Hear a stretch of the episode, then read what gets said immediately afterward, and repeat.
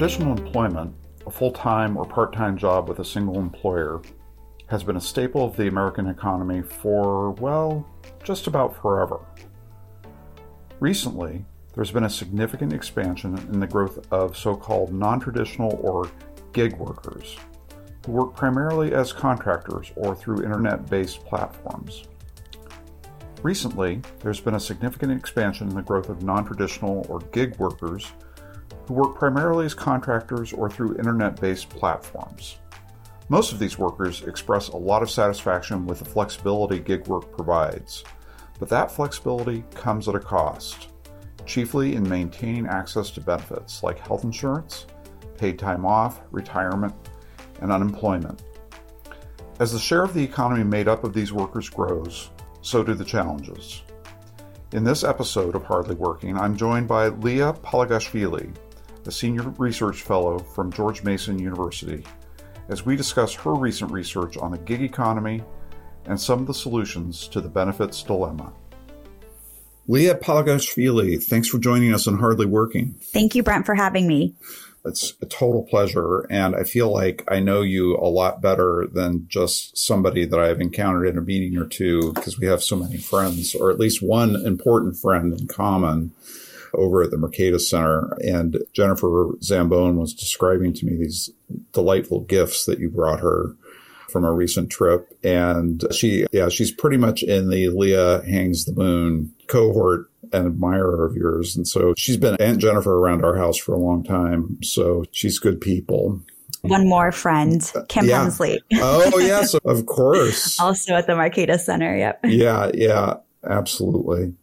Okay, this podcast is about work and about how we arrange our lives so that work is such a good fit for us that it feels like we're hardly working, even when we're working hard. As I say that, I'm thinking that describes you. I see you as one of the happiest warriors in the public policy space, somebody who really loves the material that they work on and enjoys the give and take of the policy process and enjoys it in a way that people know that you're enjoying it and therefore they don't worry so much about what you're saying actually because it's like she's not here she's not it's not a dominance contest.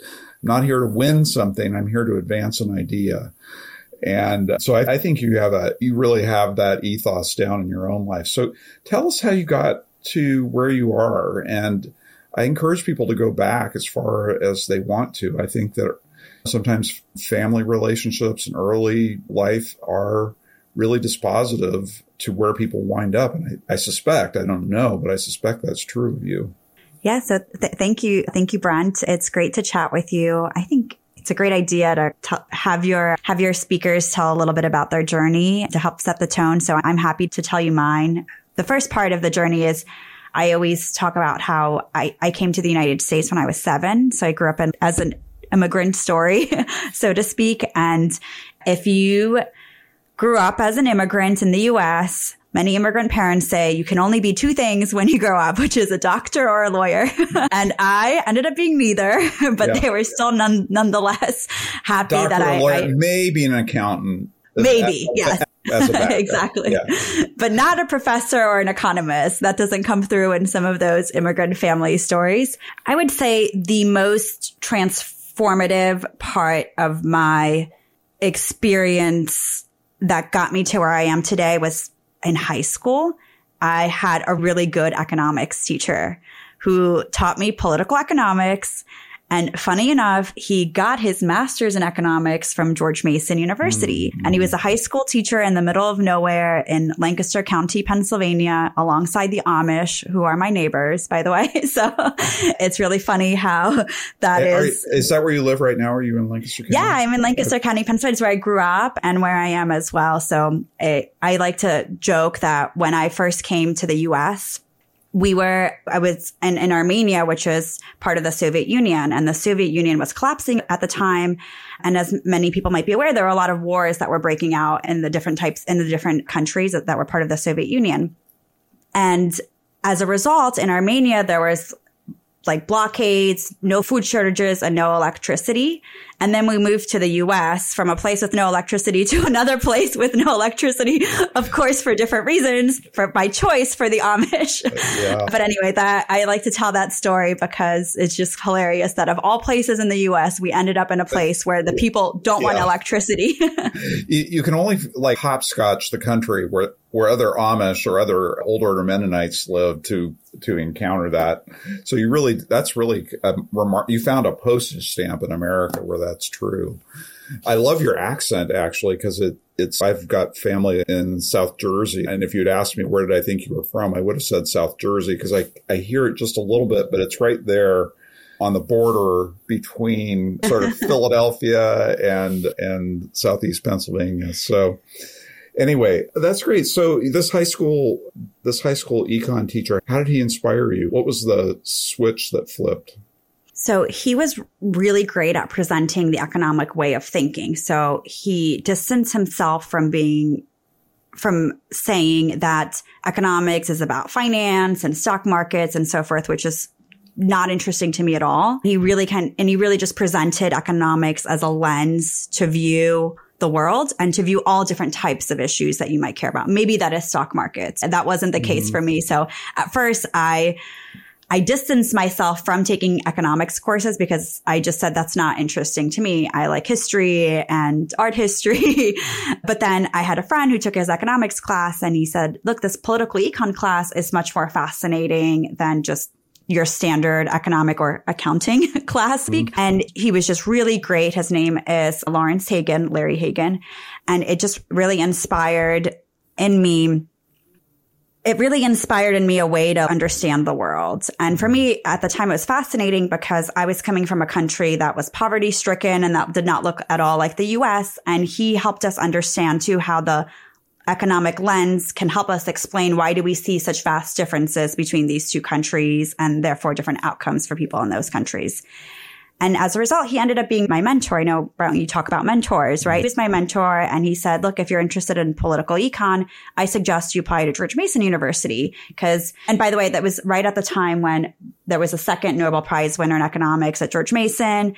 And uh, yeah, he advised that maybe you should apply there. And I've never heard of George Mason, but I applied, I got in and I decided to go to George Mason. And there, there were another set of mentors in the econ department, as you might be, uh, might be aware, are the professors in our economics department at George Mason. They're just amazing human beings. Oh, they are incredible. So Edgy, Don Boudreaux, just really love students, really love being mentors, love to teach. Dan Klein. Yeah. Dan Klein. Really yeah. Really wonderful people yeah, so they ended up mentoring me as well through undergraduate and helped me get into grad school and pursue this path, pursue this path in economics. And I just think, especially for someone who's who's an immigrant and maybe whose parents are not established in the country, it's hard to get mentorship through their family circle.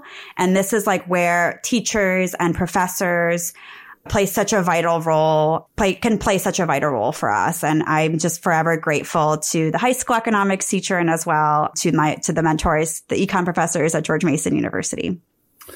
Yeah, that's a wonderful group and that's a terrific story. And it's all too uncommon, I think, today in higher ed, in which, in education generally. I can only imagine your parents, they, they may have dragged their feet a bit about this, about your study, your choice of institution and line of study and all of that. Yeah. And you need other people in your life, like those kinds of mentors to say, no, this is fine. This is going to be really good. And you're great at this. And you could make a big contribution by, by doing this if it's what you want to do. And it was clear.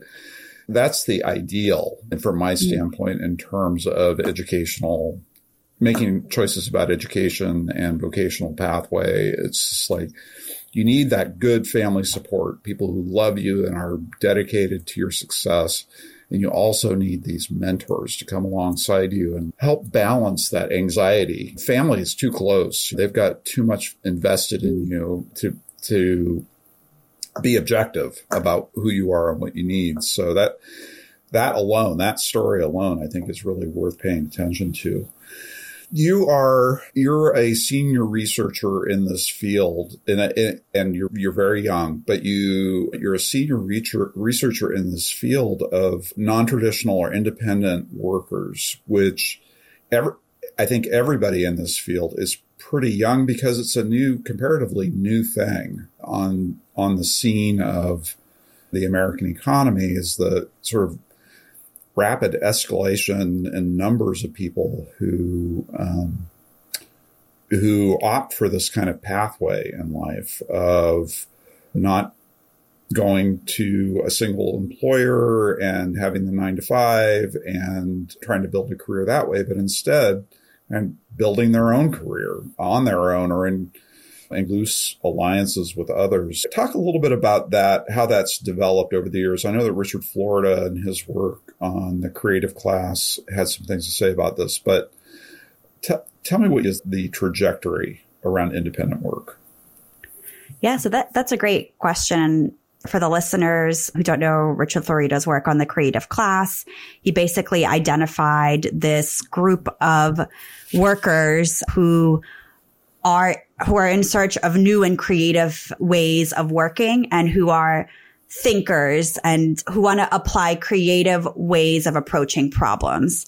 Now, a subset of independent workers do seem to fit into this characterization of the creative class. And he talks about workers who are knowledge workers or artists or uh, intellectuals who do not work in a standard 9 to 5 p.m. corporate employment role and who instead pursue their own ventures where the creation of new content and idea are at its core. And I'm going to give you a timely example that may resonate with your listeners and Brent that you're well aware of, which is the rapid growth of Substack.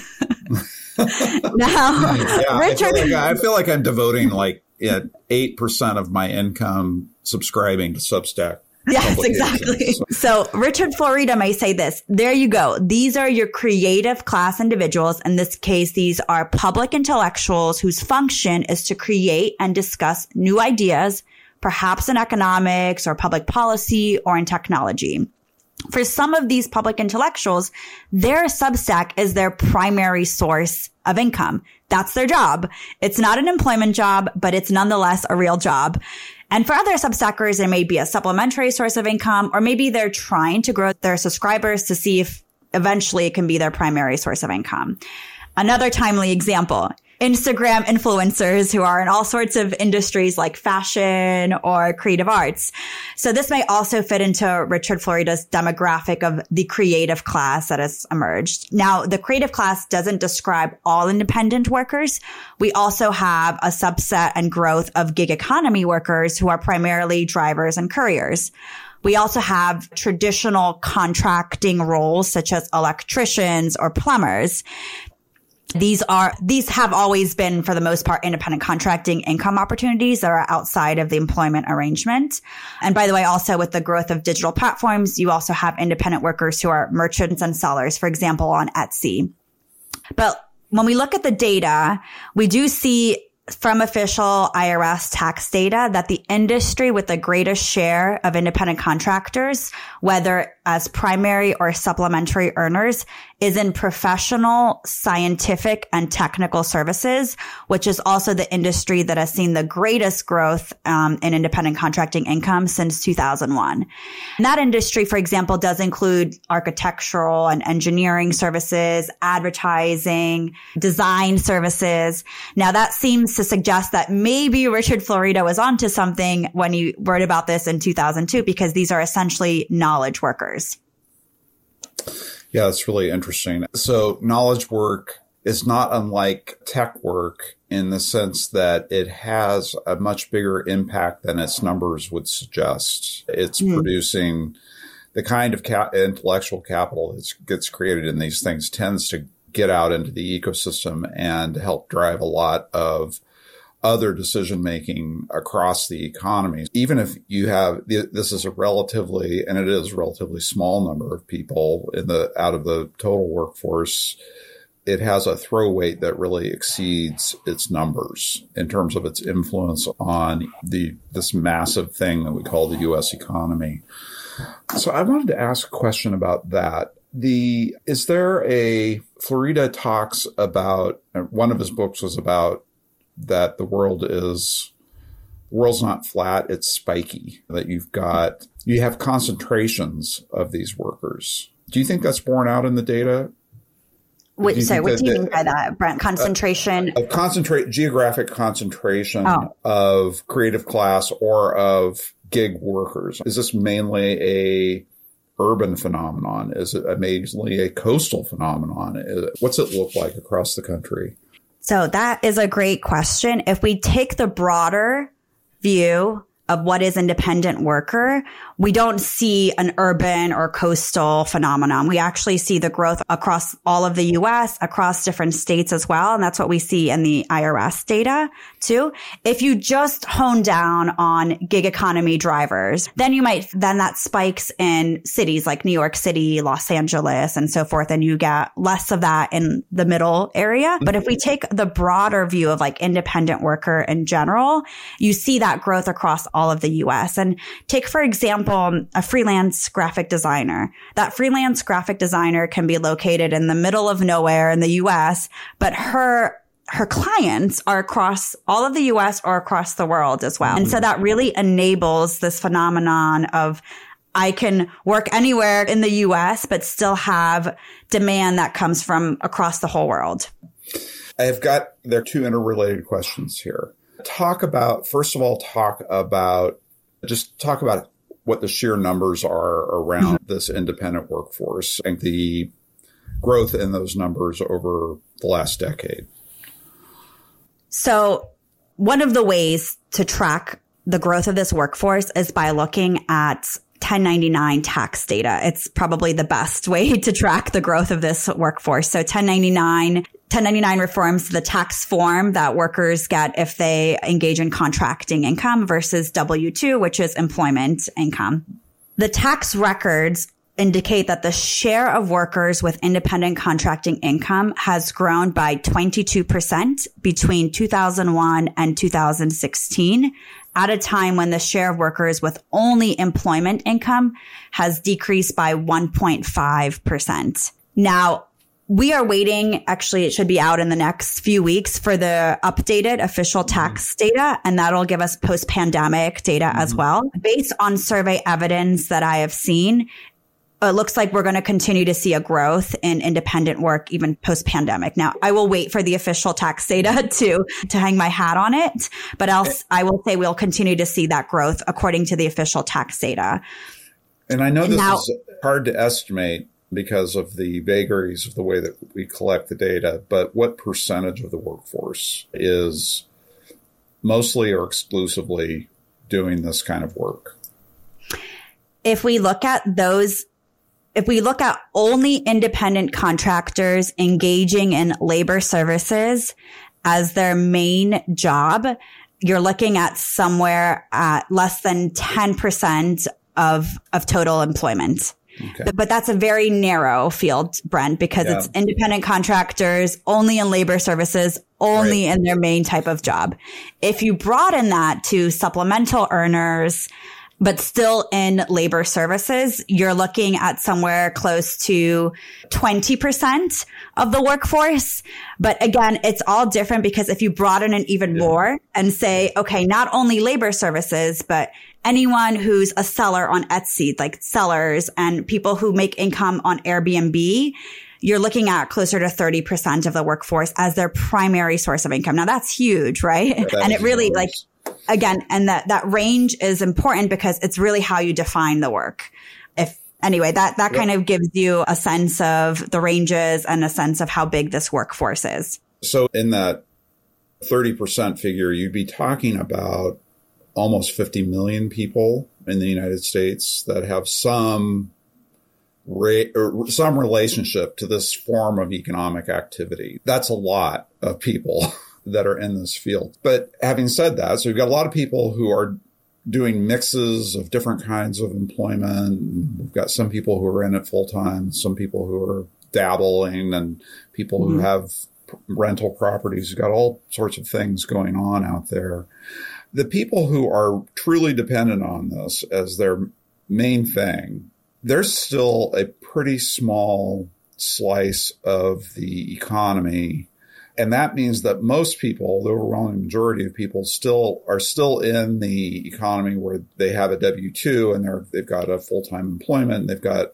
and of course our laws and regulate, that means our laws and regulations haven't even begun to catch up with this new thing, the new issue. So talk a little bit about what some of those challenges are that need to be addressed in our employment law and the way that we organize benefits, health insurance, and other benefits.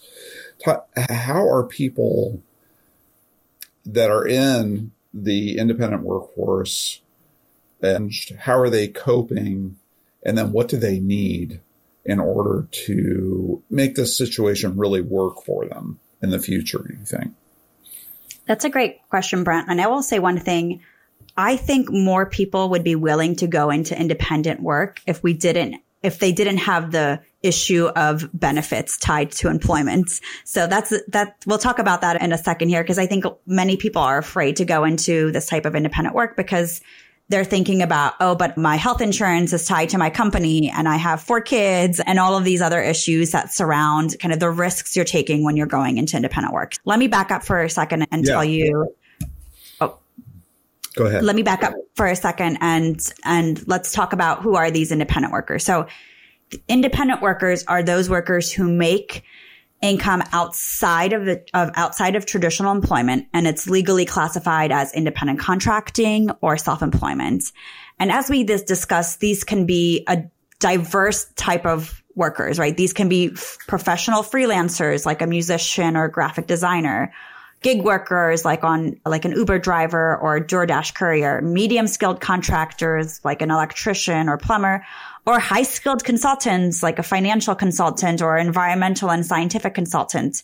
And as I mentioned, it could also be workers who are merchants or sellers on Etsy or the Instagram influencers or the public intellectual economists, substackers. So you've got a, you've got a large and diverse range of workers in this field. Now, this distinction between independent work and standard employment matters for tax purposes. It matters for labor regulations and it matters for basic social insurance programs. For example, if you're an employee, you're subject to labor regulations on minimum wage, overtime regulations and collective bargaining, mean, meaning that you're able to form a union if you're an employee. Independent contractors cannot form a union. So th- this is one of the problems that we're seeing in public policy, right? Like we're seeing labor activists say, like these gig, gig drivers, gig economy drivers should be able to form a union, but they can't because they're independent contractors. Now, an, the other issue is, of course, social insurance programs and benefits. So if you're an employee, you've access to unemployment benefits. Independent contractors do not. If you're an employee, you often get health insurance through your employer. You might get your employer to contribute to retirement benefits as well. These are all things that are outside of the scope for independent workers. Now, this becomes an issue and a challenge for all independent workers, but the main show right now is about gig workers and platform workers because Uber and DoorDash are just ubiquitous in our everyday lives. So when we think about the problem of independent contractors, we place it in the idea of, oh my God, the Uber driver doesn't have benefits. Now, before I, I jump into that, I want to correct a, a misconception that occurs in this public debate and among policymakers, which is the vast majority of gig workers, those are on these, on Uber, Lyft, DoorDash, and so forth they are supplementary earners. We see this in official IRS tax data. So the growth in this workforce is driven almost entirely by workers who are using it as a supplementary source of income. And they often have full-time jobs. So they supplement their income with these uh, side hustles, driving and so forth.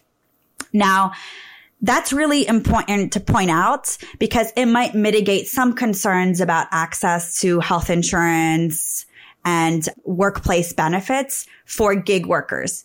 Now, it doesn't solve the problem for the independent contractor who is doing independent work as their primary source of income. That might be someone who is a professional freelancer who has 15 different clients and that is their main source of income. So that worker doesn't have access to employment based benefits and some of these social insurance programs. But on the gig economy worker side, there are a minority of this workforce who are doing it full time and who don't have access to self insurance uh, who don't have access to health insurance, but it's a minority of those, of those workers. And actually, Jonathan Gruber, who's an economist at MIT, just did a study. It was posted on as an NBER paper on Uber looking at benefits. And he did find that the majority of Uber, most Uber drivers are insured. And again, and that speaks to what does this workforce look like? It's because those gig workers are mostly supplementary earners. Right now, what we're seeing happening though is that policymakers are trying to address these challenges for independent contractors with the image of gig going after gig economy workers. And there, I talk about it as there are two types of policy buckets that can be used to address the challenges for independent workers. So I, I call the first bucket one reclassification policies. These are the type of policies that try to make it more difficult to be classified as an independent contractor.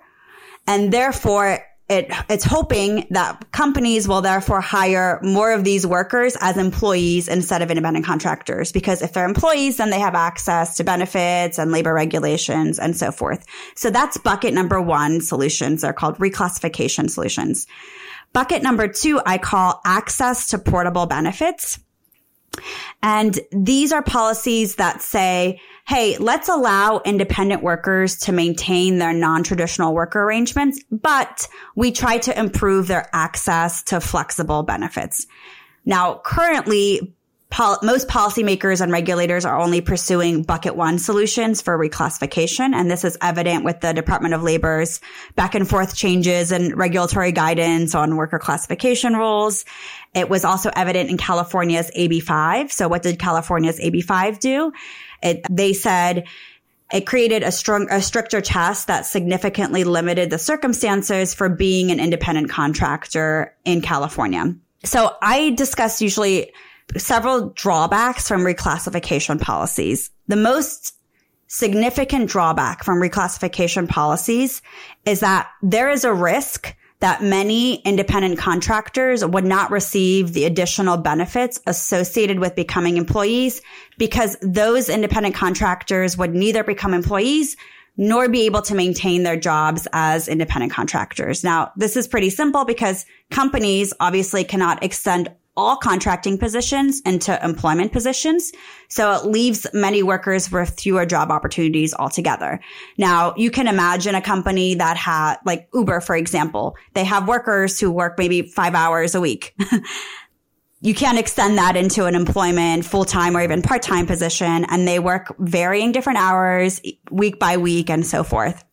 And but anyway, as this is something that we did see happen in the immediate aftermath of California's AB5. So businesses such as theaters, music venues, and small media organizations, they actually cut contracting jobs after AB5. It's also worth noting that AB5 went after gig economy companies, but because the way that they do that is by altering the definition of independent contractors. It impacted all independent workers. So your freelance musicians, tutors, who are freelancers, translators who are freelancers, truckers who are freelancers. And as a result, there was this backlash to AB5. And so a lot of industries asked to be exempt. The music industry and the theaters and so forth, dancers are all freelancers and they asked to be exempt after a set of profiles by the Los Angeles Times, for example, highlighted how it led to job losses for these workers and contracting job losses that didn't turn into employment opportunities for them. Now that's, that's yeah. Yeah, I was just going to say, I mean, it's, I think it's second nature for people like you and me to say, why in heaven's name would we want to indu- eh, to introduce this kind of rigidity into a labor market in which all the trends are toward flexibility because this is what it's what people want and it is absolutely essential in a period of rapid transition, which we're certainly in in terms of the economy and technology, that that we have these kinds of flexibilities. So it's second nature to us to believe that this is ridiculous, what you just described, these re- reclassification policies. Is it just a desire on the part of those who support the policy to to address kind of the social insurance gap that exists in American society where we've got a lot of people who who just they aren't getting they they don't most people have health insurance coverage now. At least I thought that was the point behind Obamacare, the Affordable Care Act programs. But is is that it, or is there something else that people are concerned about?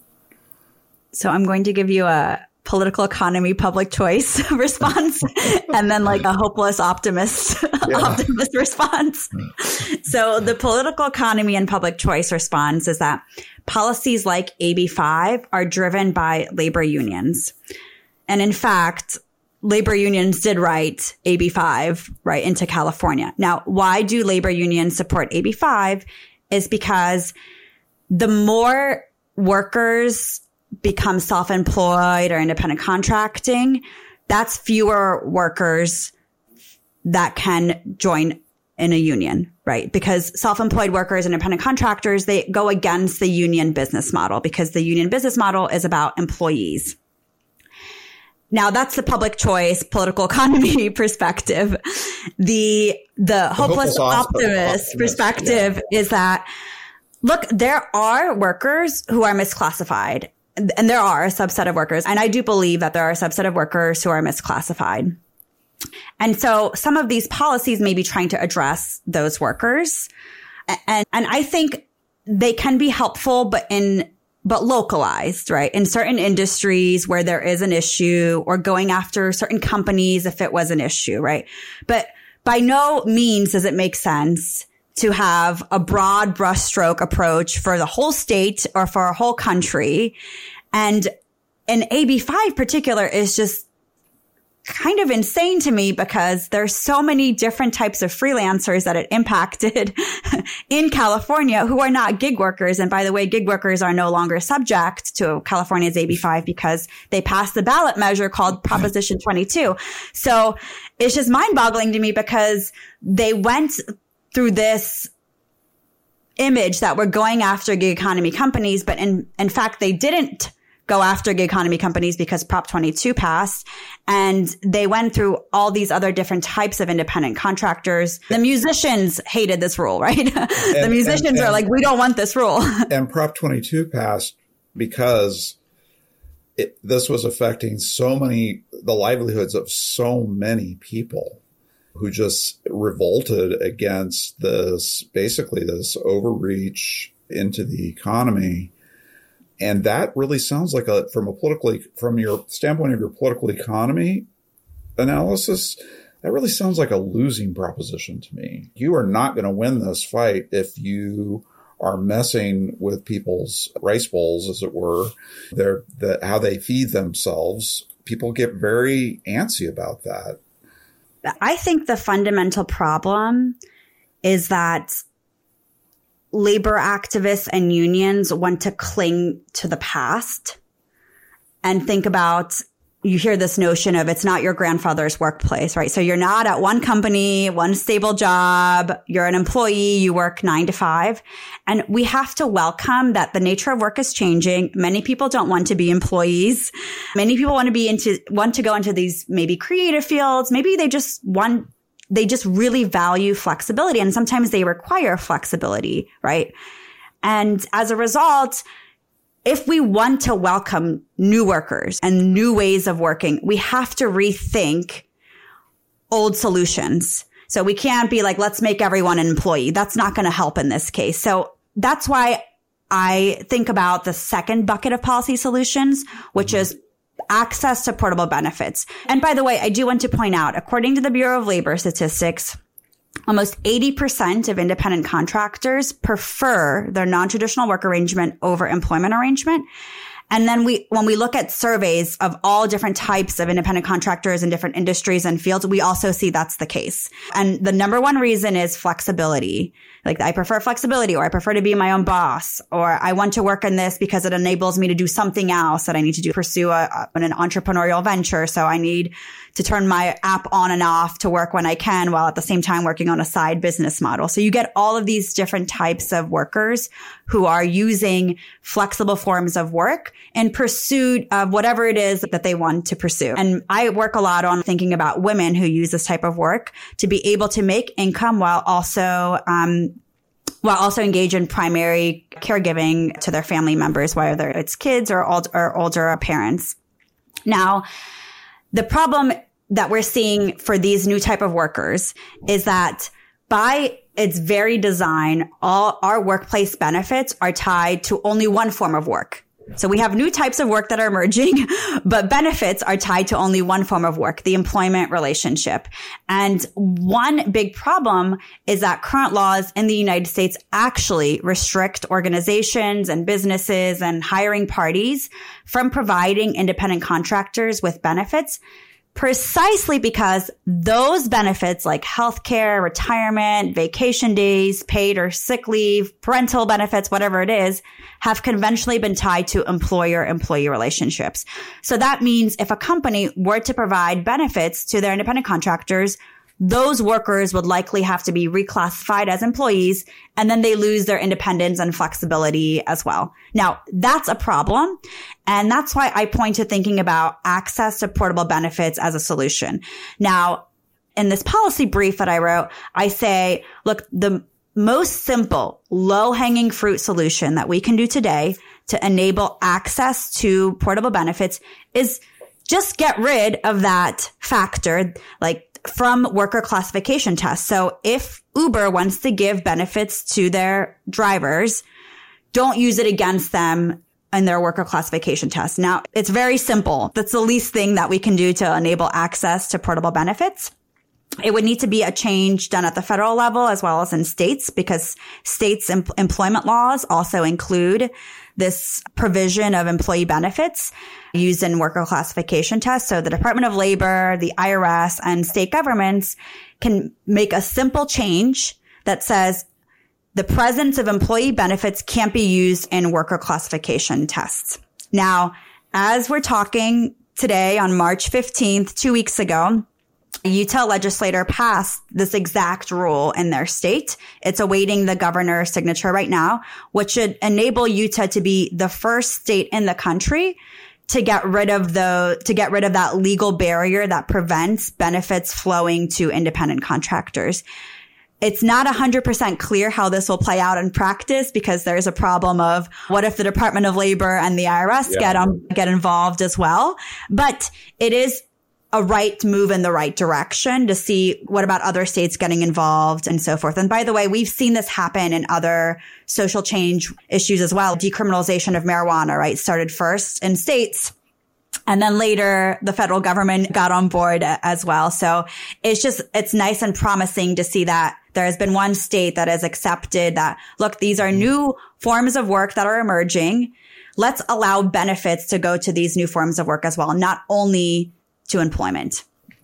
Yeah, that's we were chatting a bit before the recording started about this, but if you're looking for innovation in policy, Utah is the place to look just because they really see um, they almost see their state as a regulatory sandbox. Let's try different stuff, see how it works with the understanding that if it doesn't work or if it creates more headaches than it solves, then, you know, then we can reform it or we can go back or the, there's a real willingness, I think, to experiment and to try, which is pretty rare in public policy these days. Everybody's so terrified of existing, disrupting existing equities almost around every single policy issue. I'm, I'm really looking forward to, to seeing how this turns out. I'm going to pause here for just a second, Hunter. We need to wrap this up. So, Liya, you, you've already alluded to this, but I want to take a few minutes to go deeper into this question. You, you said earlier that these policy as it relates to independent workers is particularly relevant for women who are I'm not making a normative judgment here at all or normative statement. I'm just saying that as a matter of reality, if you look at any of the studies on this, women do the caregiving, the bulk of the caregiving in American society. And because they're engaged in that level of caregiving, having this kind of flexibility really matters. And I know you've focused on this. So why don't you walk us through why why independent work, what the research tells us about why it's so important to women? So because independent work is fundamentally flexible, these flexible job arrangements can be transformative for women who are primary caregivers in their households. Now, one, from one research study, we actually do see that self-employment rates are higher for women who have young children and that self-employed women seem to have more flexibility in their work, location and hours as compared to women in traditional employment. And the study does find that mothers with young children at home use self-employed opportunities to spend an additional two hours per day with their children. Now, the 1099 tax data also do indicate that female independent contractors are more likely to have children than female employees.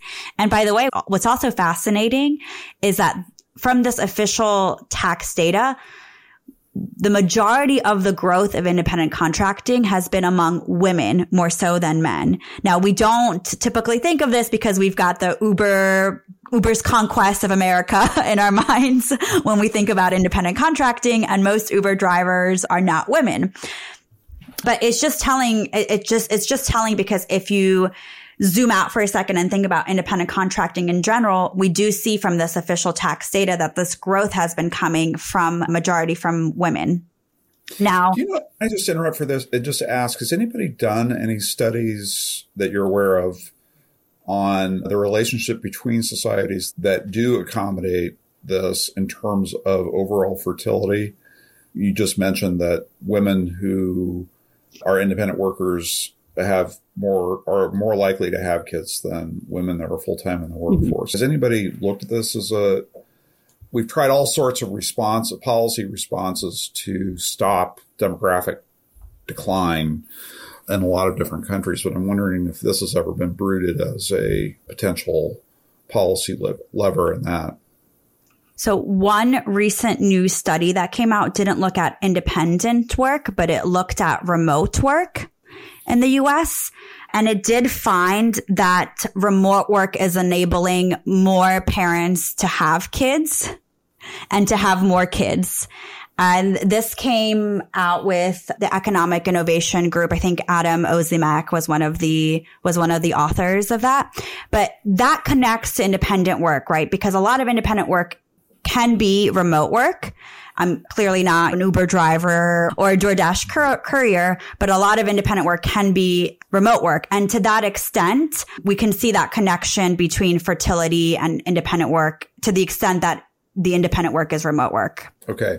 Yeah. I wonder if it would be a, an, a fruitful conversation, as it were, a fruitful conversation to have among people who are really focused on demographic decline, people like Lyman Stone and others who are really thinking hard about this as a challenge for the future. And and this as because we know that like direct subsidies don't actually seem to have much effect. But if the answer is people just need more time and they need more flexible time then that's something that we might be able to work on.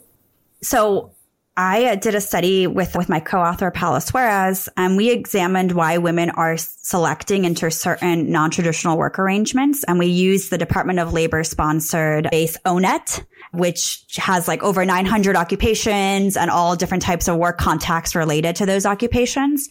And we did find that women self-select into independent contracting roles where greater autonomy defines the work where the role allows for greater freedom to make decisions and the structure activities and more, and where there is more, essentially more flexibility. And this is, this has been a fundamental thing for women in the workplace because we see in different studies, women do self-select into the types of work that allow for greater temporal flexibility even within traditional employment, right? And then we're also seeing that women are self-selecting into independent work roles. We're also independent work roles that do allow for greater temporal flexibility. And that, and part of that is more independent work roles that are remote working roles as mm, well. It's so, this is really so interesting. And uh, it seems like women are intuitive libertarians on this issue of work flexibility. I'm not sure they're thinking about it in that way. no, that's what I mean. It's it's implicit or intuitive. It's, I we, I really need this. I need this to make my life work.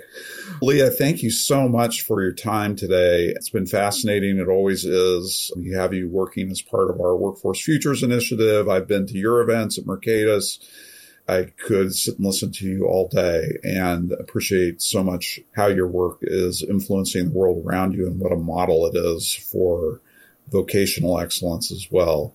Thank you so much, Brent. It's been great to chat with you about this. Always a pleasure. Thank you for joining us on this episode of Hardly Working. If you like what you heard, please subscribe so you never miss an episode. You can also email vocation at aei.org if you have questions or comments about the episode. We hope that wherever you are and whatever you do, that you find a job that fits so well it feels like you're hardly working.